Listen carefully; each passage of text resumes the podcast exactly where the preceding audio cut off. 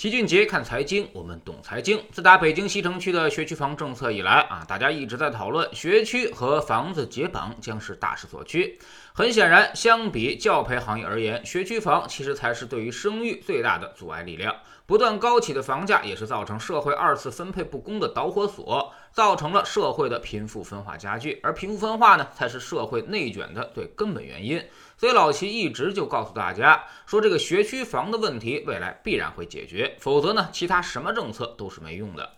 就在这个周末呢，深圳出台了特区建设条例，推出了大学区招生和办学管理模式。说的简单点呢，就是多校区划片和教师轮岗这两招，直接就是奔着学区房去的。一旦落地呢，学区房就真的要凉凉了。首先，我们看大学区招生，就是要打破房子和学区的对应关系。这个在北京已经开始推行了，大家也看到了，对于学区房的效果非常明显，降低了一些房子上名校的概率，给天价学区房直接降温，这也是一种必然。如果只有学区房能上好学校，那么好学校的学区房就必然会越来越贵。这种稀缺性就会让价高者得，然后不断的强化社会分层，一般家庭的孩子将很难再有上升的途径，上不了好学校，这些中产家庭才会拼命的去参加那些什么校外培训，希望通过这种方式来弥补教育资源的不足，所以可谓是环环相扣。但是罪魁祸首还是房子和教育挂钩，所以必须要把它拆开，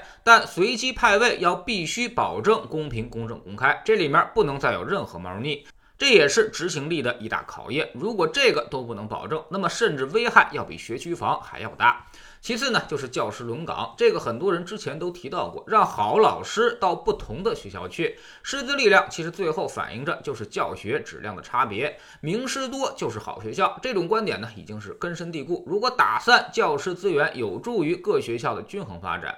但深圳虽然提出了这一条，不过老齐觉得执行起来是有些难度的，因为老师本身是不会那么愿意的，谁也不愿意过几年就换到一个地方去工作，重新适应一下环境。老师他也是人，他也有环境依赖的特征。况且，如果他个人不能适应，也势必影响整个的教学质量。所以，理想很丰满，现实可能会比较骨感。具体有没有用呢？老齐现在也说不好，这个得试试才知道。特别是生源和师资，其实也是相辅相成、相互成就的关系。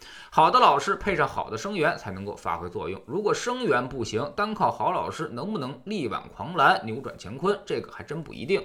比如一二三年级的孩子，如果基础打得不好，四五六年级突然来了一个特级教师，对孩子肯定是有明显提高的，但作用能不能发挥的很大，是否能保证他们考上重点中学，这个也值得商榷。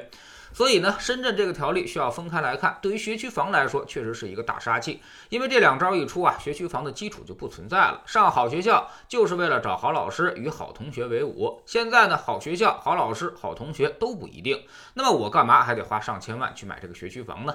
但是另外一方面呢，对于孩子的学习来说，未必是一个好消息啊。举个例子来说，比如原来教培行业都是好老师吧，甚至好多都是名师啊，但是花了钱你就一定能提高成绩吗？啊？不一定吧，但反过来说，它却是确定的啊。也就是说，一开始是好老师带，但中途换了一个比较一般的老师。对于孩子的成长肯定会有明显的阻碍作用，所以教师轮岗制度可能让好老师的作用大大降低，甚至变得平庸。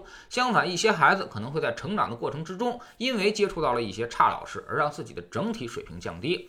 所以，如果把学校分为高中低三个档次的话，那么教师轮岗对于低等级的学校是有利的，对于高和中等级的学校来说，可能都是不利的。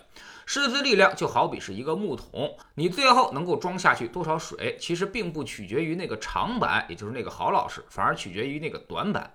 如果在一段时间之内没有打好基础，那么后面可能就再也搬不回来了。这点老齐是深有感触的。我上学的时候，中学阶段就不太适应英语老师的节奏，所以后面这门课程再怎么努力也追不回来。